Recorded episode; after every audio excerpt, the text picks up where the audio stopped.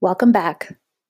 In this episode, Gary Arbuthnot shares his perspective as a 24 year veteran of the police force in Belfast, Ireland, where he worked for many years with the K9 unit searching for missing persons and explosive devices and connecting with families that had lost loved ones to suicide. He discusses his reaction to being a first responder to the death scene of a known terrorist and how he eventually retired from his career due to long standing issues with PTSD. He shares how he went on to become a counselor and advocate for mental health, providing clients with his unique perspective on the matters that contribute to traumatic stress. Special focus in this episode is on the stereotypes and barriers that prevent men from seeking help. There is a content warning as well, as there is discussion of suicide, death, and traumatic incidents in this episode. Please note that the Kelly Mental Health Podcast is for informational purposes only and is not a substitute for the services of a licensed therapist. If you'd like to speak to someone about counseling for yourself, visit us at kellymentalhealth.com. Hi, Gary. Thank you so much for joining me. Hi, Linda. Thank you. And now, so Gary, you are a practicing therapist working in Belfast, Northern yeah. Ireland for the past two years? That's right. Yeah, that's Wonderful. right. And you were just starting to tell me about, you know, the background and how you how you came to get into this field. And I interrupted you. Mm. I said, wait, wait, wait, let me record. So, so you want to tell me about yourself for the people that don't know you, that would be appreciated. Yeah, sure. Um, so yeah, I mean, uh, psychotherapy. What I'm doing now has has been a, a second career for me, really. Um, having worked in the the police in Northern Ireland for 24 years. Uh, 17 of those years, I specialized in search work. Um, a lot of that was involving missing persons, um, vulnerable people, uh, a lot of people with you know, very serious mental health um, issues. Many of them were suicidal. Um, and much of that work, unfortunately, you know, was at the extreme end of that, you know, locating people who had committed suicide and, and recovery of remains, dealing with families. So, you know, I've got to see really the, the very sort of extreme end of where mental health issues can take others. Um, and, you know, ultimately, you know, could very easily have taken me too because, you know, my career ended somewhat early through being medically retired because of PTSD, uh, result of the work that, that I'd done. Um, so yeah, I mean, having worked in that world, I, I, I have a bit of a perspective on on mental health and uh, seeing a lot of people it felt to me like they were dropping through the, the gaps in the system um, a lot of people were crying out for help and really weren't getting support. Um, and you know i felt that i was hadn't seen what i had seen that i was coming with a certain perspective but also bringing a lot of my own personal history and my own personal trauma into that work where um, you know i wasn't coming from a place of having just uh, read something from a book uh, i've experienced trauma in my own life um, like many of us i think like many therapists um, that idea of the you know the wounded healer um, and so yeah i mean that's that's a little bit of my background Mm-hmm. I, you're totally right. I think a lot of us do get into this field because of our own trauma, our own experience. Because mm. of course, then we recognize it, right? It's it's yeah. little bit easier to get into. Absolutely. Yeah. But 24 years doing uh, yeah. uh, doing that kind of work, and then for a lot of people, I mean, it's that's incredible that you were able to go into the mental health realm rather than sort of running and screaming from the whole field altogether.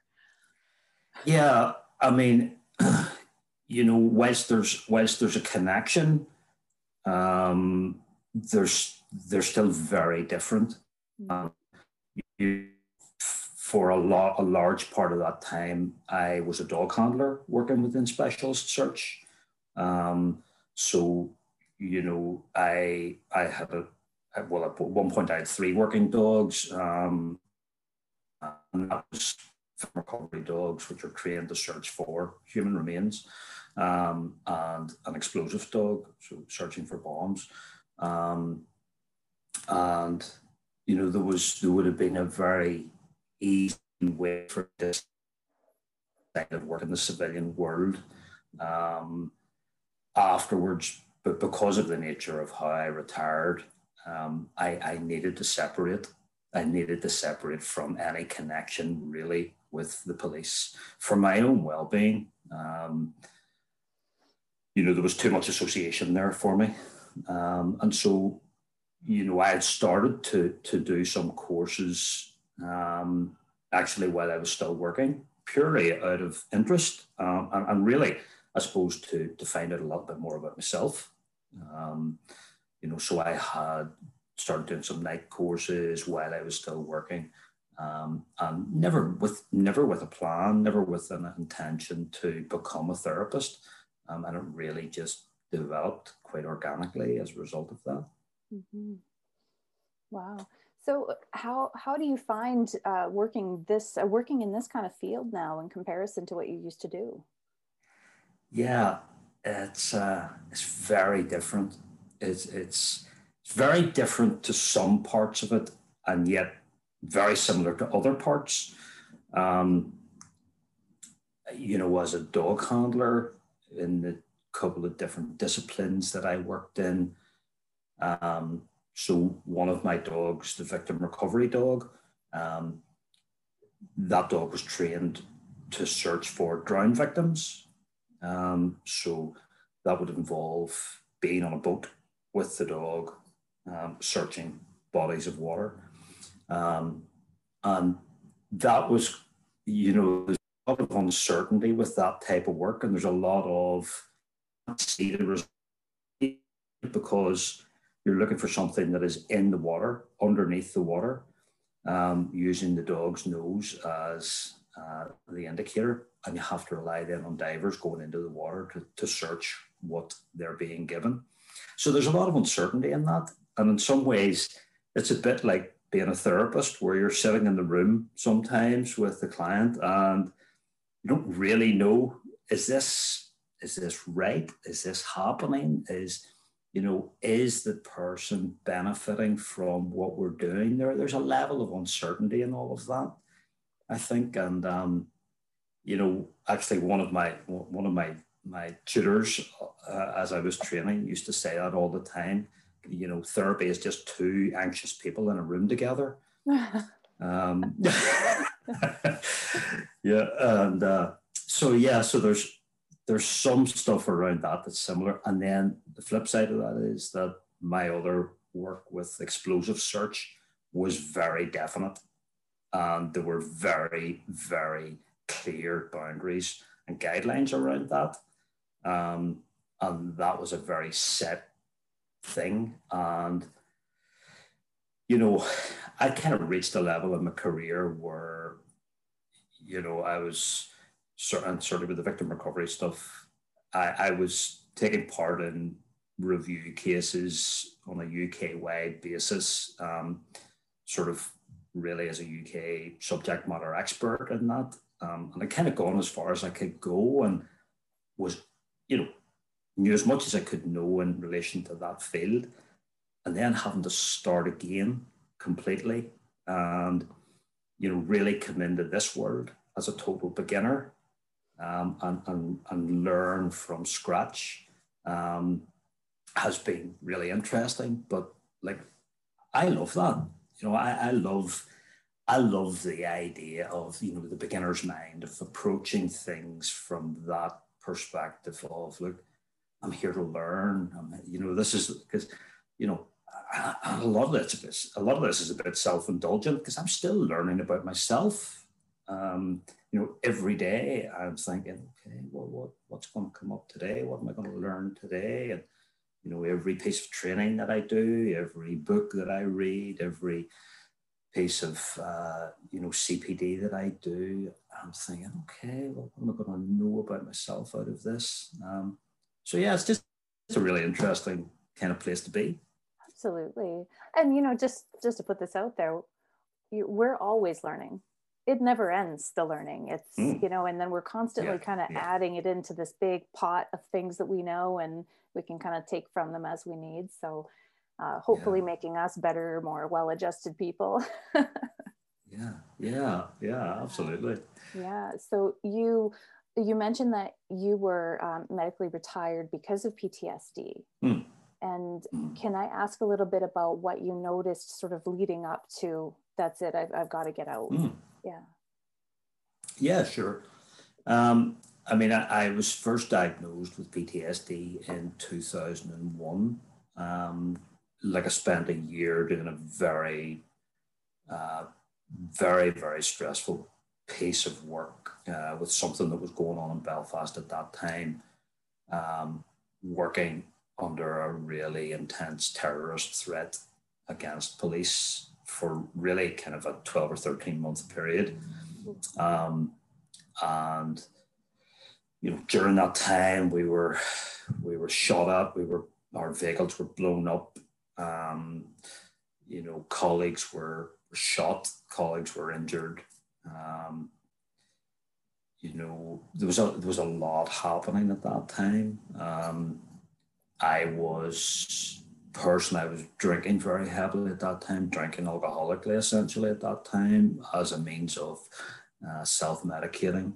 And my life was falling apart really. And I went to see, um, I went to see a psychiatrist actually, um, who had actually, who I didn't realize, but he had been an ex police officer himself. And I didn't realize that when I went. But uh, so I, I spent about six months working with him, and um, he he he diagnosed me as having PTSD, which all made sense given where I had been working. Um, but the interesting thing is, you know, I was heavily self-medicating through alcohol, and yet um, my attitude at that time was, "You're the expert. If this is a problem, you'll find out."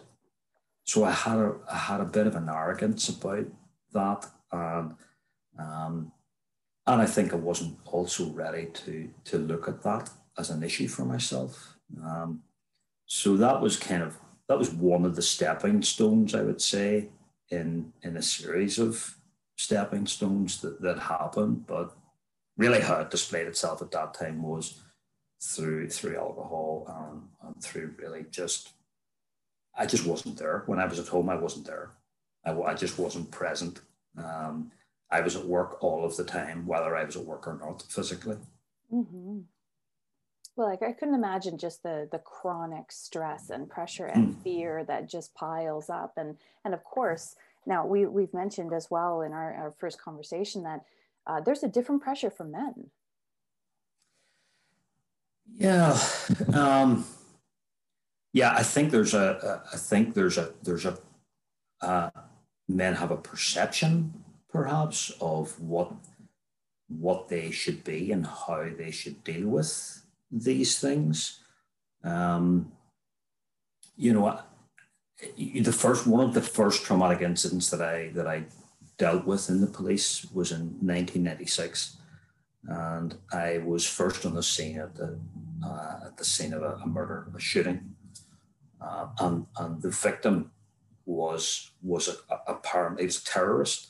I, I knew him; he was a terrorist, and this man was responsible for murdering a number of people, and he had been murdered himself. And I was first on the scene, and you know, after that, I had, you know, nightmares. I had my sleep was very, very disturbed um, a, kind of flashbacks from the scene, but I couldn't balance this up because one side of me, one part of me thought, well, this man's a terrorist. He's, you know, he's an evil man. The, the world is a better place without him. And I shouldn't be affected by this. I know this man's a murderer. I shouldn't be affected by this. Yet the other side of me, the human part, had seen something, you know, really a very unnatural and horrible thing, had seen someone lose their life, had seen someone murdered, and was at a human level very impacted by that. And I couldn't, I couldn't balance these two things out. I couldn't understand why I was affected by this because the kind of whether it was the man side of me and the perception of that that I had, or as a police officer, or maybe both.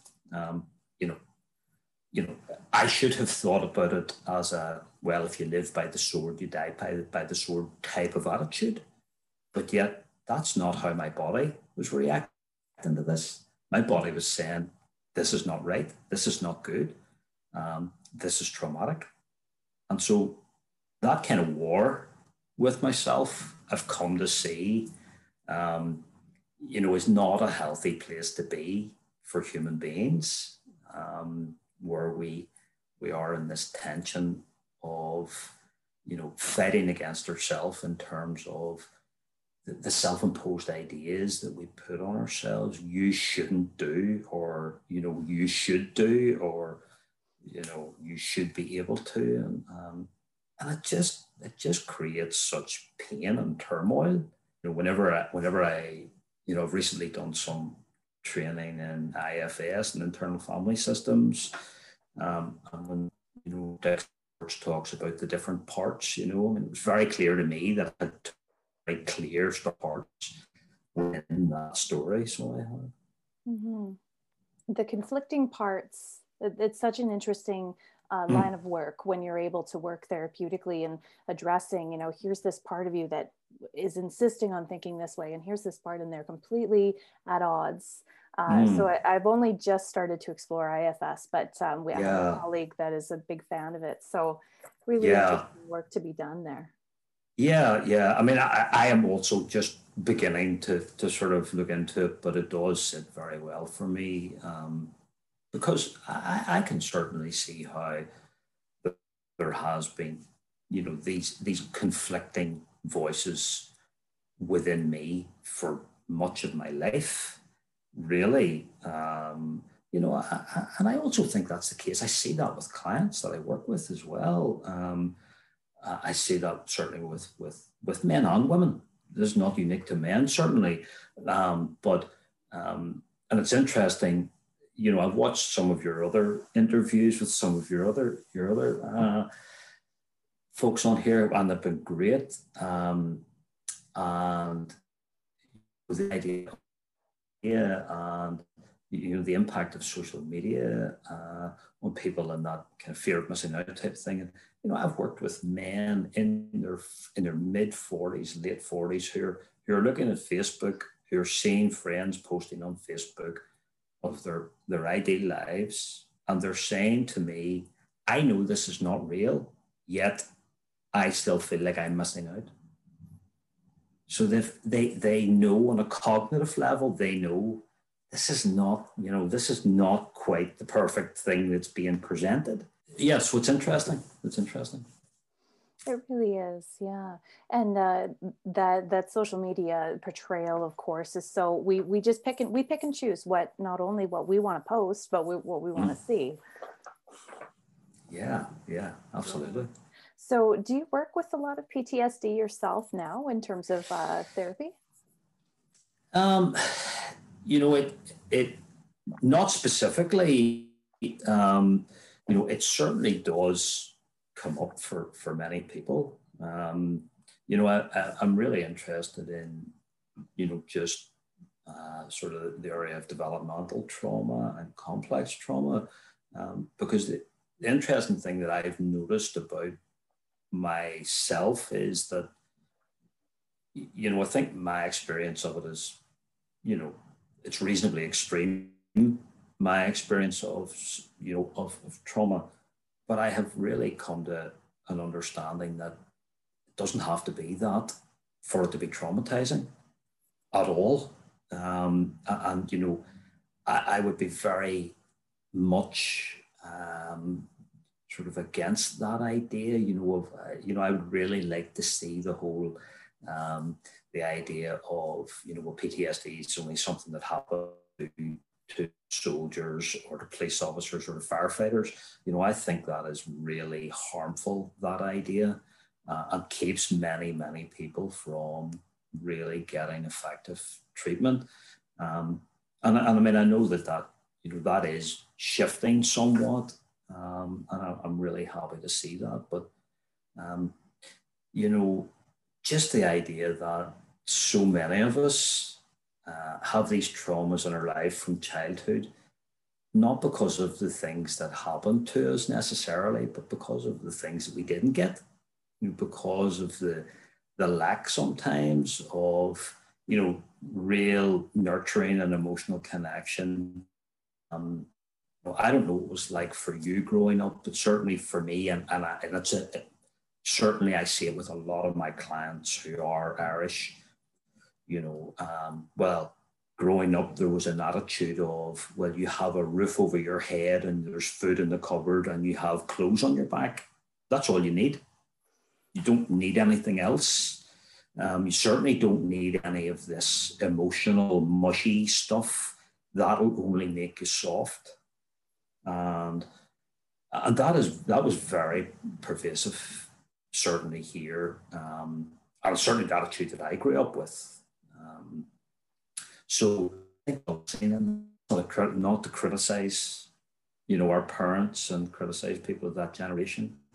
Um, but yeah, so that comes up a lot. That that comes up a lot for for many of the clients that I work with, certainly that I see. Mm-hmm. Well, you know, I wonder sometimes it goes back to, uh, you know, if we think even 100 years ago, we had more ritual around these mm. things that we go through. And uh, we've lost a lot of that, at least as far as I can see. There was a time period where when someone died in your family, there's a whole ritual, a whole routine the whole family always, they just knew to do and now yeah. it's different it's changed yeah yeah i mean I, I think you know i think the other thing is about modern i'm going back to modern times again you know the the the the kind of the damage is done for for children now of course go back to social media and technology is that you know this idea of you know proximally absent parents, you know, where, yeah, they're in the room together, but they're completely disconnected because everyone's sitting on their phone looking at social media. Or, you know, you see it in restaurants, whatever we used to be restaurants. You know, parents and a couple of kids and everybody's sitting on their phone. Nobody's talking, nobody's interacting with each other. Um, and yeah, you know, I mean, and obviously that's, we're starting to see a lot of that stuff. It's uh, it's interesting times. The world is changing so quickly, and um, we're and and there's yeah. lots of very strong opinions in each direction on you know what's right, what's wrong. Yeah, yeah. Mm-hmm. What uh, do you think? Uh, what do you what do you think are some of the stereotypes that you mentioned that keep men from seeking help? Uh, yeah, I mean, I think I think there's you know there's a, there's just a, a pervasive attitude that um, you know, only people who are weak go to therapy. Um, you know that certainly still exists, which which seems to me now seems incredible. Mm-hmm. Um, but it's it's it's definitely an attitude that is still out there. Um, you know, I, I think financial restraints impact on people coming to therapy as well. Um, it's it's seen as it can be seen very much as a luxury, um, both in emotional terms. Uh, I think as people can see it as indulgent, um, but also in financial terms. And you know, and it's one thing that I, I I do notice. I think more with men that there is a tendency for men to come and have perhaps three or four sessions, get a little bit of relief and think, okay, that's it, I'm gone. I'm out of here now.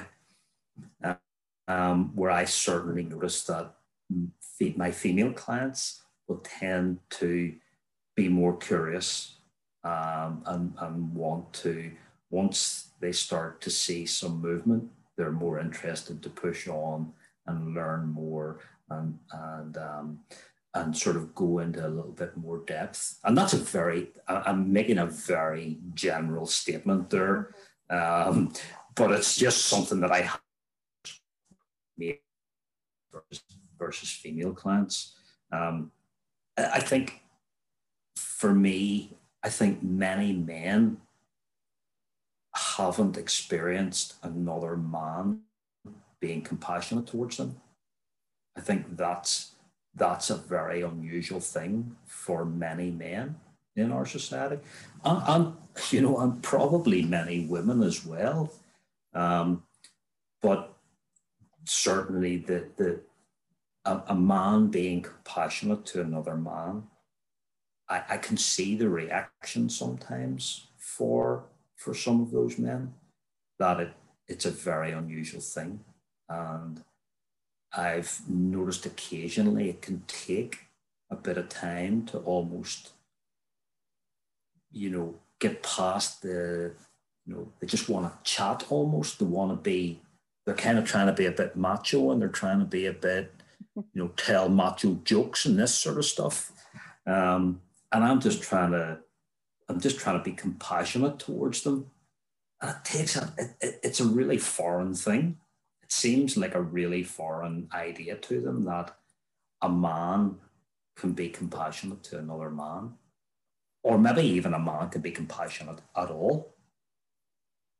You know, um, so yeah, it's it's very interesting. Mm-hmm.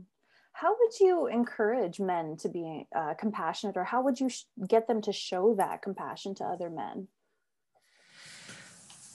Yeah, I mean, you know, there's a bit of it. I think is I think there's a bit of it is modeling um, for me as a therapist, where I just try and really be consistent with that compassion. Um, and I think you know, with that, it's that's also not about shying away from challenge, for instance, whenever challenge is appropriate. But I think that can also be done very compassionately.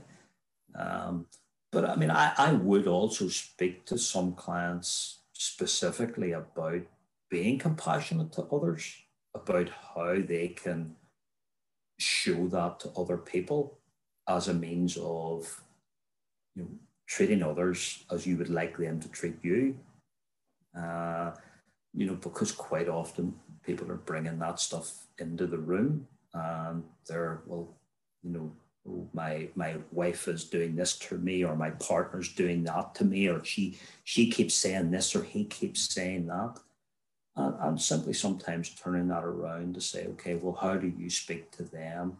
Um, you know maybe you could help them to understand how you'd like to be spoken to by you speaking to them in that way mm-hmm. um, so and you know that's of course not to say that some relationships are not difficult and appropriate. That's not avoiding that stuff, um, but on very simple terms, just uh, offering that idea of being compassionate to see that that opens the door for that to come back again.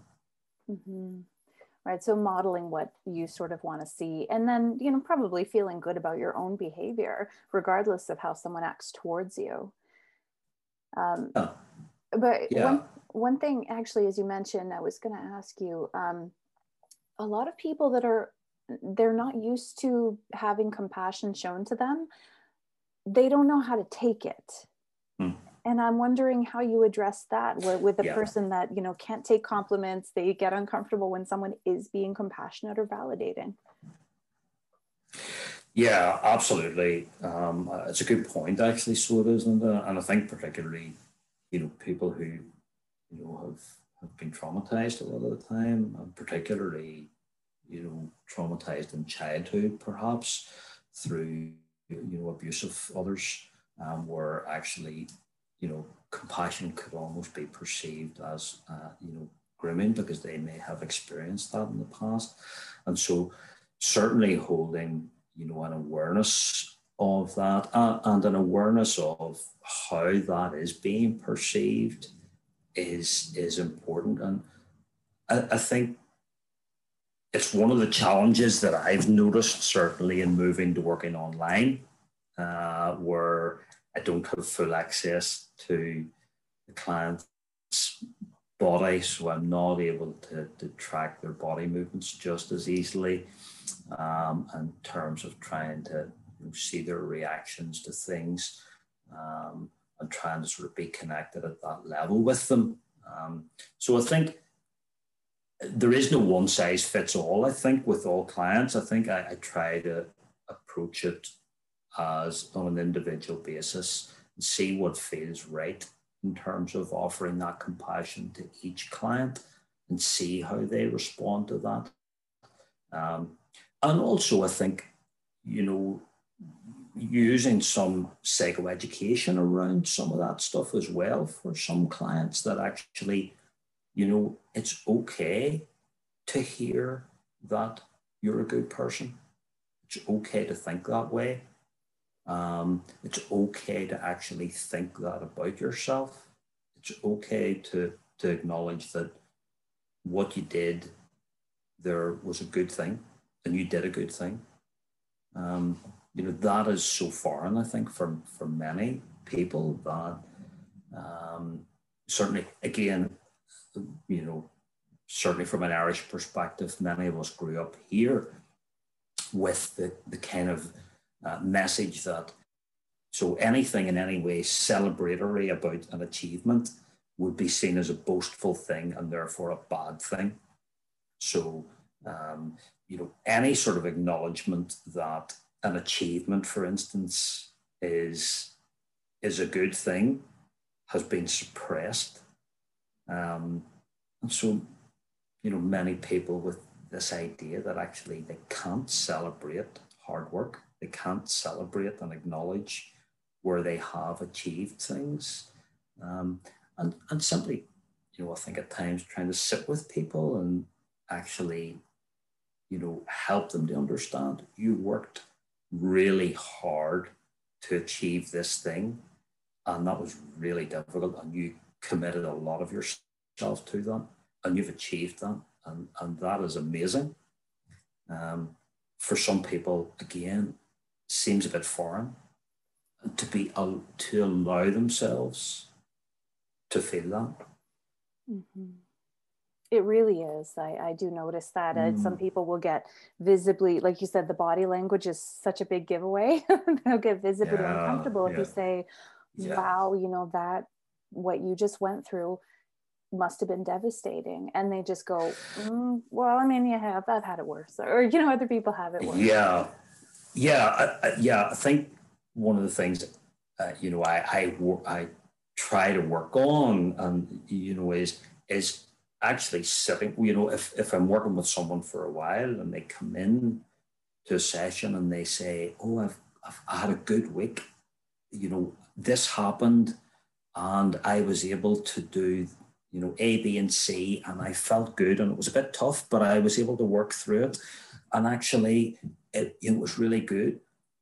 So, actually, spending time with that person, looking at that, and, you know, sort of setting in that experience so that it really kind of enhances how that felt for them to get something to do for something to go well for them and for them to see that actually you know, the therapeutic process is working that and more importantly that the work that they're putting in is working that actually they're not doomed to live in this place of failure, for instance, that they they believe that they're in, um, and and so helping them to actually embody that and feel, oh right, okay, so that's what that feels like.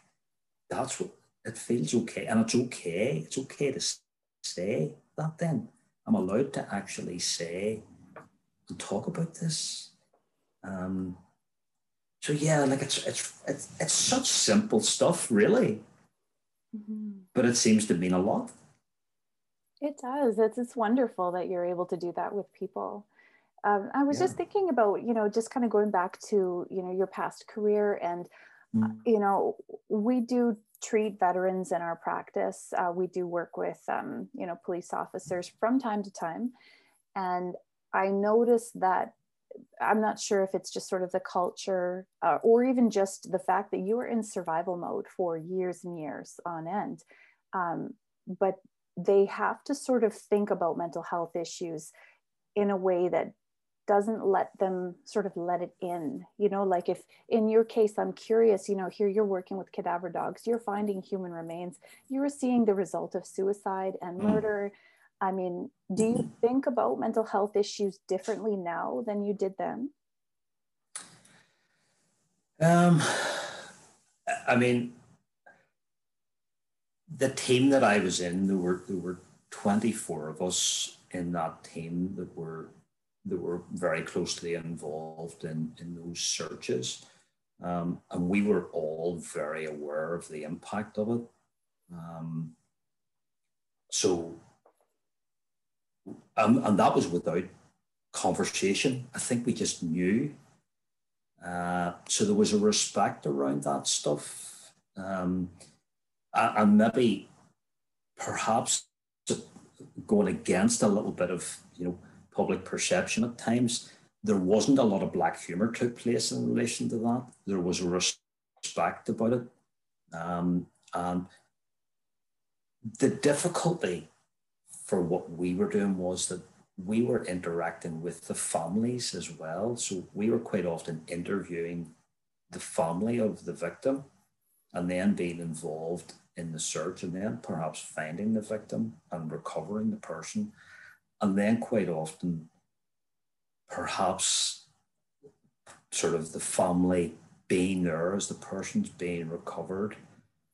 And it humanized the whole thing because it